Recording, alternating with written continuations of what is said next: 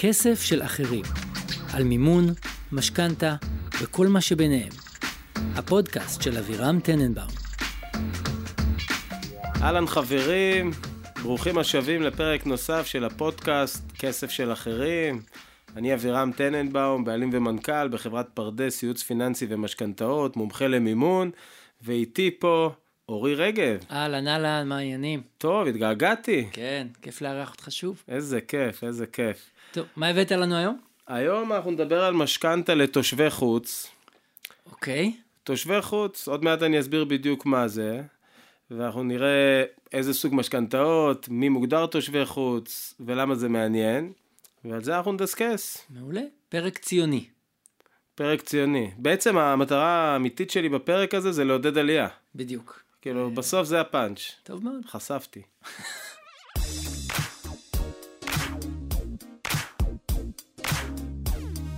אז מה זה תושב חוץ, ולמה אנחנו קוראים לאנשים בשמות? תושב חוץ זה בעצם מישהו שהוא לא תושב ישראל, אין לו תושבות מס בישראל, יכול להיות שהוא אפילו לא אזרח, וזה נורא משפיע על סוג המשכנתה שהוא יכול לקבל. עכשיו, הרבה אנשים מחו"ל, בין אם הם ישראלים, לשעבר, לעתיד או בכלל לא, רוצים להיכנס לשוק הנדל"ן הישראלי. ובצדק בימים אלו. המציאות מוכיחה שמי שעשה את זה בשנים האחרונות כנראה עשה מהלך אה, לא רע. כן. למה שהם ירצו להיכנס? אז א', השוק עולה יפה, כל שנה. השקל מתחזק, אז זה גם חשיפה למטבע. אה, סביבת הריבית נמוכה, אפשר לקבל מימון באחלה תנאים, ותאמין או לא, יש גם שיקולים שהם לאו דווקא אה, חומריים, ציונות. אה, באמת אנשים יש פה ש- ציונות. כן, אה. 아. יהודים מהתפוצות רוצים לשים כסף בישראל, אה, או לחילופין, מת- מפאת אנטישמיות, רוצים שיהיה להם איזה... כן, אה, מקום בטוח. כן, מ- מקום בטוח ליום, אה, ליום סגריר. כן. אז אה, זה מביא לפה מסה לא מבוטלת של, אה, של רוכשי דירות מחו"ל, ולכן השוק הכין את עצמו לזה ונערך לזה עם רגולציה ספציפית ונהלים ספציפיים. אז כמו שאמרתי, תושבי חוץ יכול להיות אחד מארבעה מקרים. מקרה אחד זה מישהו זר לחלוטין, אין לו שום קשר לישראל, אין לו אזרחות. כלום, נאדה. הוא עברית בחר שפה קשה. קשה מאוד. קשה. הוא בחר רנדומלית, סובב את הגלובוס, הוא היה יכול לקנות או בישראל או במדגסקר, נפל על ישראל, החליט לקנות פה בית. לעומת מדגסקר, אני לא חותם על המהלך הזה. כן. כאילו, אתה יודע, לבנון, אוקיי, אבל מדגסקר. מדגסקר, מקום מקסים לביקור. אז uh, הוא רוצה לקנות פה בית, אין לו שום נגיעה למדינת ישראל, ו... אז הוא אחד. אוקיי, נגדיר אותו כמקרה הכי קיצוני בתחום תושבי החוץ. הזר ביותר. הזר ביותר, בדיוק. כן. הזר פחות, אך עדיין די זר על הסקאלה, זה מי שיש לו תעודת זהות ישראלית, אבל הוא לא תושב ישראל, והוא גם ניתק תושבות. זאת אומרת, okay. הוא לא תושב מס ישראלי. הוא לא מדווח פה מיסים, הוא לא משלם ביטוח לאומי, אין לו ביטוח בריאות, הוא גר 20 שנה בארצות הברית, אבל, אבל הוא עדיין אזרח. אבל אזרחות יש לו. אהה. אוקיי, הוא המקרה השני. המקרה השלישי זה אזרח ישראלי שגר בחו"ל, ההכנסות שלו מקורן בחו"ל, אבל הוא עדיין תושב ישראלי. אה, יש כזה דבר. כן, אם עכשיו טסתי לשליחות של חצי שנה, אוקיי. או שנה בחו"ל, ואני לא רוצה לאבד את כל הזכויות האזרחיות שלי, בא לי להצביע, חשוב לי להיות... אה, חשוב. חשוב לי להצביע. ברור. אה, למרות שאתה יודע מה, אני לא מומחה לענייני אזרחות, יכול להיות שגם מי שאין לו תושבות יכול להצביע, Mm. אז אה, זה, אבל בכל מקרה חשוב לו לשמור על הזכויות בביטוח לאומי, בקופת חולים, הוא בא פה הרבה לביקורים, כל מיני כאלה, אוקיי. אז הוא גר בחו"ל, הוא לא תושב, אה, זה הרמה השלישית, ויש עוד אה, רמה, שזה לא מישהו שהוא מוגדר כתושב חוץ, אבל אני אסביר למה אני מצרף אותו פה לחבורה השמחה, זה מישהו שהוא ישראלי לכל דבר, גר בישראל, אבל עיקר הכנסותיו מחו"ל. אז למרות שהוא לא תושב חוץ, אלא תושב ישראל לכל דבר ועניין, כן. בפריזמות מסוימות, של בנק, למשל. של בנק, כן. הוא עדיין אה, ייכנס ל, למשבצת ויבחנו אותו, לפחות בחלק מהקריטריונים, כתושב חוץ, כי מקור ההכנסות שלו הן אה, בחו"ל. אוקיי. זה- אז אלה זה הקריטריונים. כבר מקרה ממש מעניין. אבל הוא- עוד האמת נגיע זה אליו. חלק גדול מהאנשים. כן.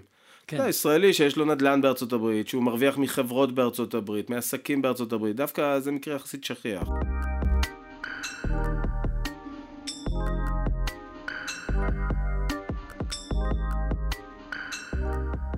אלה הקבוצות, אלה התמריצים שדיברנו עליהם. עכשיו הייתי רוצה לדבר קצת מה מגדיר אותם. אוקיי. אוקיי.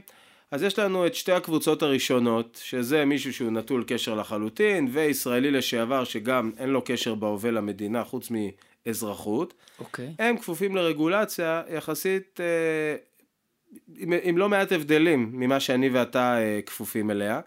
א', הם יכולים לקבל משכנתה רק של 50% מימון, Hmm, גם, גם על דירה ראשונה. גם על דירה ראשונה. יחידה. כן, זאת אומרת, אוקיי. לא נותנים להם להתמנף גבוה מדי. אוקיי. אה, זה דבר אחד, וזה מאוד קריטי, כי הרבה פעמים יש, אה, לגבי אנשים שהם זרים מוחלטים אז מילא, אבל הרבה פעמים ישראלים לשעבר, כן. או שיש להם מחשבה לחזור, או שהם כן רוצים ליהנות ממינוף יותר גבוה, ופתאום הם מגלים שאין להם את הפריבילגיה הזאת. כן. אז זה משהו שהוא די מהותי, הנושא של השיעור מימון. שמע, אני- אני חושב שזה צריך לעבוד ביחס אה, ישיר לכמה חום אתה צריך לאכול במהלך השנה. אם אתה גר פה וסובל את החום, תקבל קצת עזרה במימון. אם אתה יושב לך בקנדה ונהנה מקרח כל השנה ולא אוכל חום כמונו, למה שתקבל מימון ומה עם גבוה? הפקקים? עזוב, על זה לא התחלתי בכלל. דבר רק נטו על החום. נטו על החום. פקקים זה הרבה יותר גרוע. נכון. למרות שבפקקים יש מזגן בדרך כלל. כן, אז זה טוב, מת- צריך- זה מתקזז. צריך לחשוב על זה, כן. אז שני הקבוצות הראשונות, היותר זרים, מקבלים 50% מימון, ושתי הקבוצות האחרות, היותר מבויתים לישראל, כן, מקבלים שיעורי מימון כמו ישראלים לכל דבר ועניין. אוקיי. כאשר איך הבנק בעצם יודע ומקבל את ההחלטה? הוא מסתכל, הרי עורך דין, בעת שנחתמת עסקה, עורך דין מדווח לרשויות על העסקה, כן. ושם יש גם הגדרה של הרוכש, מה המעמד שלו.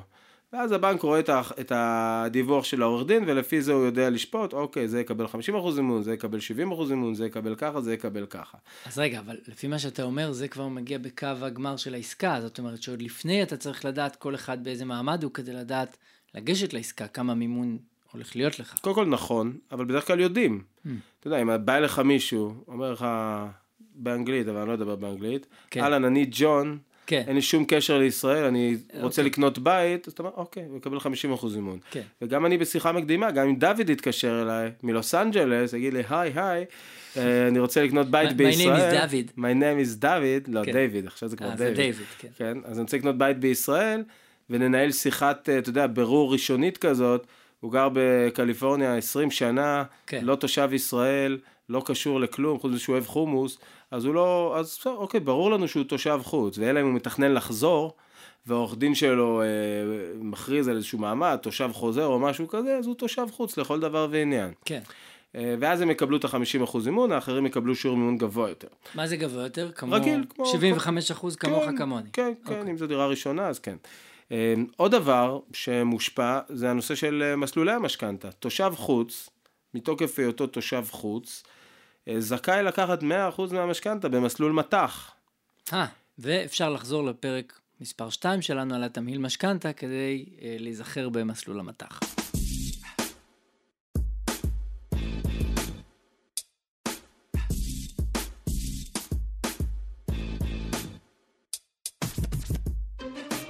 בגדול, הרציונל מאחורי זה הוא מאוד ברור.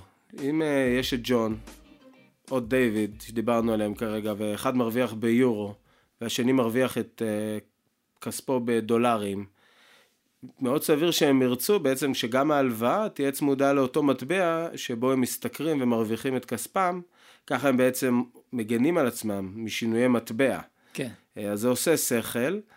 אה, בעיקר עכשיו, כשהשקל עולה, דולר יורד, כל הסיפור הזה, אז אם... אה, במובן מסוים זה מתבטא בדיוק בתקופה הזאת. אבל אתה יודע מה, דווקא הרמת פה, הרמת פה לאחלה הנחתה. לא, זו שאלה טובה, לא? אה, שאלה מעולה. פלוני לקח, למה פלוני? יש לנו כבר את ג'ון ודייוויד, עוד דיוויד. שנייה בני משפחה, ואני קורא להם פלונים. ברור. איזה עלבון. אינסולט. אה, כן, אז אה, הם לוקחים משכנתה, מיליון שקלים. כן, אה, דיוויד לוקח את זה, צמוד אה, דולר נניח, אוקיי? כן. עכשיו, אם המטבע אה, מתחזק, אז זה כמו הצמדה למדד המחירים לצרכן. העליית ערך של המטבע היא ההצמדה, Mm-hmm. וזה מגדיל את הקרן. כן, כלומר, אתה תהיה חייב יותר לבנק. אתה תהיה חייב יותר לבנק, אז מצד אחד הוא גידר לעצמו את הסיכון המטבעי אם השקל יתחזק יותר, כן, אוקיי? אבל אם השקל ייחלש והדולר יתחיל לעלות, זה ייקר לו את המשכנתה. כן. כן, ובגלל שהדולר היום די נמוך, כן, להזכירכם, אנחנו מקליטים את זה בתקופה שהדולר הוא באזור ה... שלוש אחד, שלוש כן. שתיים? באזור השלוש אחד, כן. שפל של הרבה אז שנים. השאלה היא האם יהיה לו לאן לעלות. אה, סליחה, לאן לרדת? כן, זאת השאלה. וגם אם יהיה כן. לו לאן לרדת, כשמסתכלים על זה בטווח הארוך, כנראה שהתקרה רחוקה יותר מהרצפה. זאת אומרת, כן. שיותר לאן לעלות מאשר לאן לרדת. משכנתה לא לוקחים בדרך כלל ל-5-10 שנים, כן. 20-30 שנה, תהיה וולטיליות. סביר להניח שיהיו נקודות שזה יהיה גבוה כלומר, משמעותית. בימינו, אם דיוויד היום ניגש אליך לקחת משכנתה, עדיף לו להצמיד את זה לשקל. או לא להצמיד אני לא יודע למטח אם- באיזשהו לא אופן. הייתי נותן לו ייעוץ קונקרטי פה. אני חושב שמצד אחד הוא מאוד נחשף לשקל, כבר בזה שהוא השקיע בנדל"ן במדינת ישראל. זאת כבר חשיפה חזקה לשקל. נכון. חשיפה גם במשכנתה לשקל כבר הופכת לחשיפה כפולה ומכופלת. אז, אז דווקא יכול להיות היגיון בזה שהוא ייקח דולרי, גם אם הכיוון הוא עלייה, כי גם אם המטבע יעלה, זה, הוא מפוצה על ידי זה שהוא מרוויח את הכסף שלו בדולרים במשכורת. כן, הוא, הוא בסוף אה, משלם את אותו דולר. נכון. אבל, אה, אבל, אבל זאת אוקיי. שאלה סוגיה, מעניינת. כן, סוגיה, כל מקרה, לגופו. אפשר גם לשלם, לקחת חלק שקלי, חלק בדולר, זאת אומרת אפשר לעשות כל מיני שילובים מעניינים, אבל יש להם את האפשרות. אוקיי. אוקיי, אה, אז מבחינת רגולציה זה בעיקר באמת אה, נוגע שם, בכל מה שקשור לשיעורי מימון ולסוגי המסלולים. מעבר לזה הדברים הם די דומים. כמובן שהם לא חייבים לקחת ב... אה, הכל במטח, כן? יש להם את הזכות גם לקחת מסלולי משכנתה רגילים, קבועות, צמודות, משתנות, הבנתי. פריימים, הכל.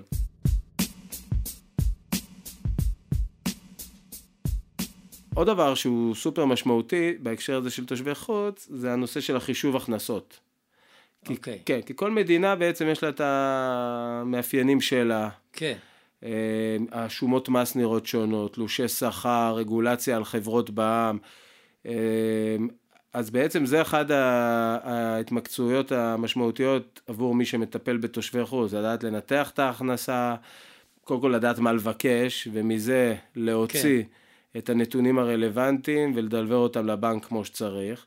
וגם הבנק צריך שתהיה לו מומחיות גם בלנתח את זה. לקלוט את הנתונים האלה. כן. לקלוט את הנתונים ולעשות את הניתוח שלו, כי בסוף הוא לא מסתמך על מה שאנחנו אומרים לו, הוא מסתמך על, המסמך, על המסמכים שהוא מקבל, כן. ולכן הבנקים בדרך כלל מקצים אה, סניפים יהודיים או מחלקות יהודיות שהן מטפלות בתושבי חוץ. גם יש להם יכולת להכיל שפות שונות, בגבול הסביר כמובן. כן. אה, כן, בנקים שעובדים חזק, אז אם תביא להם מסמכים באנגלית, כמובן שלא תהיה בעיה, תמיד יהיה מישהו מתוך המערכת שיודע להתמודד עם זה. כן. אה, ברוב המקרים גם צרפתית, ספרדית. אה, אני חייב, זה בבנקים מסוימים כבר ב- בצרפתית נתקלתי בבעיות, וואלה. ורצו תרגום אה, נוטריוני, שזה כן. סיפור יקר, זה מאות יורואים, מאות דולרים, תלוי בהיקף המסמכים, יכול להיות גם יותר. גרמנית, לא היה להם מישהו שיטפל. אה, אז בעצם חוץ מאנגלית, צרפתית, ספרדית ברוב הבנקים, יתר השפות זה כבר אה, מצריך אה, צריך תרגום. איזשהו ש- תרגום, כן. זה, כן, זה תרגום מאוד אה, ספציפי, נוטריונים, אה, אסמכתאות, ו, וגם עולה לא מעט. אה, אז כמו שאמרתי, יש מחלקות יהודיות לבנק שיודע לקבל את המסמכים האלה, לנתח את ההכנסות, אה, להתמודד עם, ה, עם הנתונים שהם שונים, אה, וצריך גם לדעת לעבוד מול המחלקות האלה, עם הדרישות שלהם, איזה מסמכים להמציא להם וכן כן. כן. הלאה. והחישוב הכנסות הוא באמת, אה, יש המון שונות בין מדינות. סתם, אני יכול לתת פה כמה דוגמאות. קודם כל נתחיל אה, אפילו מהדבר הכי טריוויאלי. בארצות הברית מקבלים תלוש כל שבועיים ולא כל אה, חודש. כן, נכון. אז פתאום נקבל פייצ'ק מאיזה לקוח בארצות הברית, חצי משכורת. חצי משכורת, אם אתה לא מבין שאתה צריך אה, לעשות את ההתאמות, זה נורא מבלבל. כן, אתה אומר, בוא'נה, ש- איזה- איזה דירה תקנה פה עם הכסף הזה? כן, בדיוק, מה, כאילו, אתה בטוח שבישראל אתה רוצה להשקיע, קודם כל אה, תתחיל בלהרוויח נורמלי, חבוב. כן. כן. אמ, אז זו דוגמה סופר טריוויאלית. אה, באנגליה נגיד, הדוחות מס הם בין אפריל לאפריל. הם לא שנה קלנדרית. אוקיי. כן, זה למדתי. מאפריל מכל מיני- עד אפריל הבא. כן, זה למדתי מלקוחות שהיו לי. אוקיי. אז אתה יודע, אז אתה צריך לדעת אז גם לקרוא את אתה צריך הדוח. להבין איך לתרגם שתי דוחות לשנה קלנדרית אחת. עזוב את כאילו. זה אפילו, אם עכשיו בישראל אתה אומר לי, תשלח לי שומת מס, ואני בוחן את זה קלנדרית, מהמם.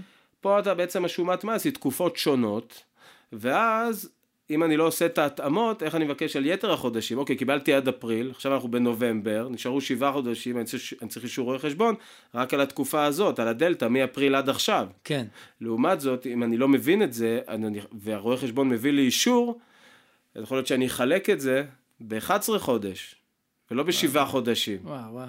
כאילו, צריך... צריך לה- בלאגן, כן. אה, כל מדינה יש לה את המאפיינים שלה, או אפילו מבחינת ישויות עסקיות, בא אליך לקוח, איש עסקים מארצות הברית. בישראל אנחנו רגילים שיש עוסק אה, פטור או עוסק מורשה, כן. שזה די אותו דבר מבחינה כן. חשבונאית. או חטא פ'. או ח"פ חברה בע"מ, או כן. שותפות, שזה גם די נושק לעוסק מורשה כן. אה, באיזשהו מקום. אין פה המון מורכבויות.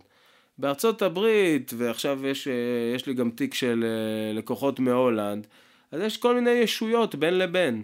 אה, יש אה, עוסק מורשה, ויש אה, איזה ייצור כלאיים בין עוסק מורשה לחברה בע"מ, וואלה. ויש כמה סוגים של חברות בע"מ, וכל אחד כזה משפיע על איך אתה קורא את הדוחות, ואיך אתה ממצה מזה את ההכנסה האישית של הבן אדם. ובסוף כל זה מתורגם לאיזה הכנסה יש לו, איזה משכנתה הוא יכול לקחת, ואיך הוא עובר אל מול הבנק, חזק, חלש, מרוויח טוב, מרוויח לא טוב. אז אלה דברים שחשוב להתעכב עליהם, ולדעת שיש שם אה, המון, אה, המון ניואנסים. כן, שהם, אה, נשמע סלט אה, טורקי רציני. כן, למרות שאני חייב להגיד שבשגרת עבודה ה- היומיומית, אז זה דווקא נחמד לקבל את הדברים האלה. קודם כל זה בדרך כלל תיקים מעניינים, אה, נחשפים למסמכים חדשים, לומדים על, אה, על אופן שמדינות אחרות מתנהלות. אה, כן, אני דווקא אוהב תיקים של אה, תושבי חוץ, בדרך כלל גם תיקים נורא מעניינים. כן. מגניב. כן. עכשיו, אה, נגיד ישראלי, שיכול להיות שגם יש לו עבודה בישראל, אבל עיקר ההכנסות שלו בארצות הברית, אז גם ייבחן באותה מחלקה של תושבי חוץ. מהמם. למרות שהוא לא תושב חוץ. כן, הוא אף גר אחד לא פה, חושב גם שהוא חי פה. תושב חוץ, פשוט הכלים לניתוח ההכנסה נמצאים באותו סניף שמתמחה בתושבי חוץ. הבנתי. אז שם יהיה צורך לטפל במשכנתה זאת שלו. אומרת, רגע, אני עכשיו גר ברמת גן ועובד משרה חלקית אה, יום וחצי בשבוע איפשהו, אבל עיקר ההכנסות שלי זה מנכס שירשתי בארצות הברית. ומשם אני משכיר ומרוויח משם נכס זה יחסית פשוט, אבל נגיד ואתה שותף בחברה בארצות הברית, הקמת אותה, היית אחרי צבא בארצות הברית, אוקיי, היו לך מלא עגלות, כן, נשארת בעל מניות בחברה. אוקיי. אוקיי. ועברתי לגור ברמת אתה גן. גר ברמת גן. לא יודע למה, אבל עשיתי את זה. כן, רמת גן, כן. אחלה. טוב, בוא. כן, תשמע, בוא, לא, יש לנו אולי אה, מאזינים מרמת גן, כן, בוא לא בוא נפגע לא נהיה בהם. שיפוטי. כן, אוקיי. אז, אה, אז אתה בעצם את רוב ההכנסות שלך עושה מארצות הברית, אפילו לא בתלוש. יכול להיות שאתה מקבל איזה תלוש קטן מהחברה, כן. ואחת לשנה דיבידנדים, ו-80-90% מההכנסה שלך זה מארצות הברית, ולא סתם מ- מנכס בשכירות, שזה משהו שנורא קל להבין אותו, כן, אלא אלא באמת מחברה. מחברה בעם, דיבידנדים, תלושים, דוחות מס, mm, go figure מה שנקרא. כן. אה, אז אתה... קודם כל, שאפו, אם הייתי עושה את זה, שאפו עליי וסחטיין, שאני יכול עכשיו ליהנות מדיבידנדים על חברה שהקמתי אחרי הצבא, וואלה להיט. אבל אז באמת צריך לשבור את הראש, איך, אה, כמה מימון אני יכול לקבל. לא, מימון אתה תקבל כמו ישראלי, אתה גר בישראל, אתה תושב מס, אתה תקבל איזה מימון שאתה לא, אבל רוצה. זה לפי ההכנסות שלי. לא רק בדיוק. אחוז מימון, אלא בול. כמה כסף דה פקטו אתה יכול להביא לי. תלך לסניף הקרוב לביתך, הם לא ידעו להתמודד עם הניירת. כן. צריך ללכת לסניף של כן. תושבי חוץ. כן. אה, ואז ל- למצות את לא, ה... אני חושב מספר. שעדיף שאני אלך לאווירם. זה אה, חד קודם כל. משמעית, אה, ומשם תבוא. כבר הכל יסתדר. לגמרי.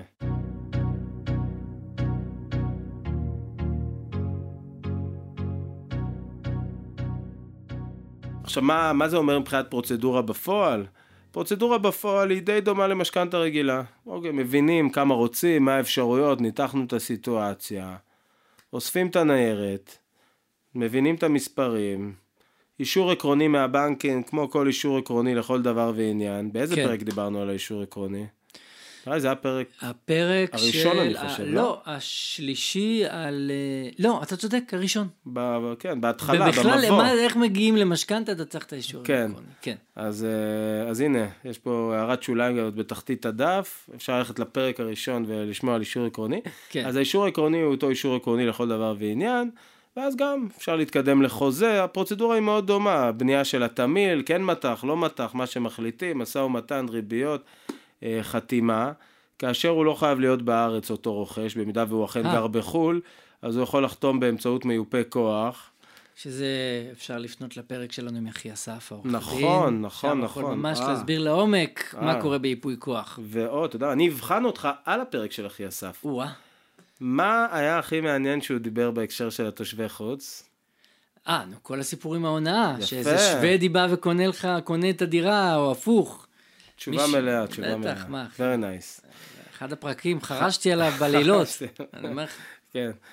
אה, השמעתי לכל המשפחה כשנסענו לטיול בצפון. בטח, ברור. מדהים. הלוך וחזור, הילדים ספגו את זה יפה. אז בעצם אותו תושב חוץ יכול לחתום באמצעות מיופה כוח. אה, יכול מאוד להיות שחלק אה, מסוים אה, מהניירת הוא כן יצטרך לחתום מקור, אה, שזה הוא יוכל לעשות אה, בקונסוליה. אהה, הוא הולך לקונסוליה ועושה חתימה על חלק ממסמכי כבר המקור. מגניב שאתה צריך ללכת לקונסוליה. בשביל לקוחות שנוסעים חמש שעות הבנתי, לא. לקונסוליה זה פחות להיט. הבנתי. היה לי לקוח לא מזמן, בשיא הקורונה, שהוא היה חייב להיות בניו יורק, בזמן שהמשכנתה הגיעה למאני טיים, ואשתו חתמה בארץ, היא הייתה מיופת כוח, הכל הלך בסדר. ואגב, מוזיקאי, אבל לא אגיד את שמו, לא, למרות שאתה תגיד. בטוח מכיר אותו, בטוח. כן? ו... והוא נאלץ אה, לנסוע את כל הפקקים מניו ג'רזי עד לקונסוליה בניו יורק, הוא אמר לי שהוא היה איזה שלוש-ארבע שעות בדרכים, אה, רק כדי להגיע אל העימות חתימות האלה בקונסוליה. קודם כל דיברנו על זה שאם הוא אוכל פקקים מגיע לו אחוז מימון יש יותר לי גבוה. עכשיו עוד אחד כזה, שהוא טס לארה"ב חודש הבא, ואנחנו מנסים להספיק לחתום על המשכנתה לפני כן, כי וואלה. הוא הולך להיות באיזה חור בבפלו, ויהיה לו שעות נסיעה כדי להגיע לחתום על המסמכים האלה בקונסוליה. שהוא ישראלי לכל דבר, פשוט הוא יצטרך לחתום על אותם מסמכים מקוריים כן. גם בקונסוליה. אז זה לא כיף, קיצור, לעניינך. זה לא כיף, אבל אם אתה מרוויח בסוף הדרך של כל המהלך הזה כמה מאות אלפי שקלים כי השוק בארץ עולה, אז אוקיי, שלוש ארבע שעות בפקקים, אתה כן. שומע את הפודקאסט של אבירם, כסף של אחרים, הלוך חזור, ואולי סיימת. הרווחת איזה סמולטוק עם הקונסול. כן, אם הוא משהו, נחמד. אתה יודע. קונסול, קונסולית, מה שזה לא יהיה, אנחנו בעד אה, אנחנו- מינגלינג. אנחנו כן, מקבלים הכל. אז אה, חתימות, משכנתה, מיופי כוח. אה, אם צריך לחתום על מסמכים אה, מקור בחו"ל, חותמים על מסמכי מקור בחו"ל, זה לא ביג דיל, פרוצדורה די מקובלת. מה שכן, ההוראת קבע של המשכנתה היא צריכה להיות מחשבון בישראל. לכן גם אם אותו תושב חוץ, הוא אין לו שום נגיעה לישראל, והוא באמת אין לו פה שום פעילות כלכלית, הוא עדיין צריך לפתוח אה, חשבון. חשבון עובר ושב, סטנדרטי, פשוט, כדי שהוראת הקבע אה, תרד ממנו, ואז מן הסתם הוא גם צריך שיהיו בו כספים, כדי, כן. אה, כדי שאפשר יהיה באמת ל- לכבד את ההוראת קבע הזאת, בין אם זה מסחרות של הנכס או כספים אחרים שהוא יכניס. ו- וזאת פרוצדורה מורכבת, לפתוח חשבון עובר ושב סטנדרטי בתור תושב חוץ או אזרח שהוא כאילו של מדינה אחרת? אזרח זר? אני מניח שזה תהליך לא כיפי. היום עם כל ההגבלות וכל הרגולציה בגלל נושאים של הלבנת הון כן. ב- בשוק הבינלאומי, אז אני מניח שזה לא הליך כיפי. אה, אבל עושים את זה, בסדר, אתה יודע, בסוף אה, הוא לא יעשה את זה בעצמו. כן. יש לו איזה מיופה כוח פה בארץ, כנראה עורך דין שמלווה אותו בכל העסקה וסוגר לו את כל הפינות, זה כנראה יסגור גם את הפינה הזאת. כן. אמ, אבל אני בטוח שזה תהליך לא כיף. כמו שלהעביר כסף מחו"ל לארץ היום, אם זה כספים גדולים, וזה- זה, זה אף פעם לא, זה לא חוויה נעימה, זה לוקח זמן, זה, כן. כן. זה, זה המון טופסולוגיה, בירוקרטיה, לא כיף. אז בעצם אה, עוד דבר שחשוב להכיר זה שעלויות המשכנתה לאותו תושב חוץ יהיו גבוהות יותר. א', הריביות יתומחרו גבוה יותר. אה, הוא יקבל ריבית גבוהה יותר, בהינתן משכנתה זהה לחלוטין למה שאני ואתה היינו לוקחים. או אוקיי. כל אה, תושב ישראל שיש לו בדיוק את אותם נתונים, אותו מקרה, יתומחר גבוה יותר. לא משנה איזה תמיל הוא יבחר, המרווחים של הבנק יהיו גבוהים יותר. זה דבר אחד שצריך להכיר. דבר שני שצריך להכיר, הוא חשוף למדרגות מיסוי אחרות. אוקיי. עכשיו, כן, אה, הבהרה, אני לא מומחה מיסוי אמנם, אז אני לא הולך להגיד לאיזה מדרגות הוא חשוף, אבל אני אגיד שהוא חשוף למדרגות מיסוי אחרות, הוא משלם אה, אחוזי מס גבוהים יותר מהשקל הראשון, אז, אה, אז הוא כבר שילם יותר מס, העלויות מימון שלו גבוהות יותר, וגם בהקשר שלנו כיועצי משכנתאות, אז בדרך כלל הטיפול בתיק של תושב חוץ הוא מורכב יותר, דורש יותר עבודה, מומחיות ספציפית, ולכן הוא גם מתומחר יותר אה, גבוה ב- ברמת הייעוץ. אבל כן. אז, בסדר, אה, אתה אתה יודע, מחזיר אותנו לציונות. זאת אומרת, או שהעסקה היא בוננזה, או שאתה פשוט ממש רוצה לגור בישראל, או להחזיק פה נכס, לכל האמת היותר. שבשנים האחרונות יכולת לעשות עסקה שהיא מאוד מאוד מאוד מאוד בנאלית וגנרית, שהיא לא תהיה בכלל בוננזה, כן. ועדיין היית מרוויח בענק רק מעליית מחירים הרגילה של השוק ועליית השקל.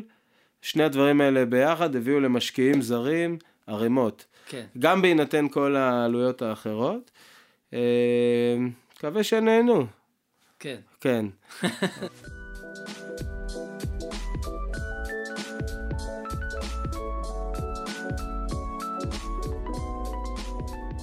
טוב, תשמע, בהחלט, בהחלט עשית לי חשק לעבור לקליפורניה. קודם כל. כאילו, למה אני אשלח להישאר לך את פה? המספר של דוד. דיוויד. ש- דיוויד, דיוויד. דיוויד. סליחה, דיוויד. יפה. אבל גם באמת אה, נתת לי, נתת לי איזושהי תובנה בסיסית למה קורה כשזזים מפה לשם, לשם לפה, ורכישת הקרקעות תוך כדי. כן, תשמע, אה, נראה לי שזה רלוונטי ללא מעט אנשים. כן, לא העולם הוא ביילי. כאילו. העולם, אה, כן, נהיה כל- מאוד- כפר גלובלי. לגמרי, יש לי כמה חברים שעשו לו רילוקיישן, או עושים כן, רילוקיישן, כולם מסתובבים כל היום, וצריך אה, לרכוש נכסים תוך כדי. חד משמעית. טוב, יאללה, תשמע, היה תענוג. מה זה כיף. ממש. הקפה היום התבלט באיכותו. נו, תענוג, אני משתפר מפעם לפעם. כן. יאללה, נתראה בפרק הבא, לא? יס, מחכה לזה. מגניב. ביי. ביי, להתראות.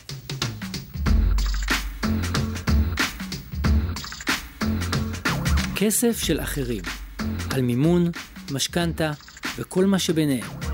הפודקאסט של אבירם טננבאום.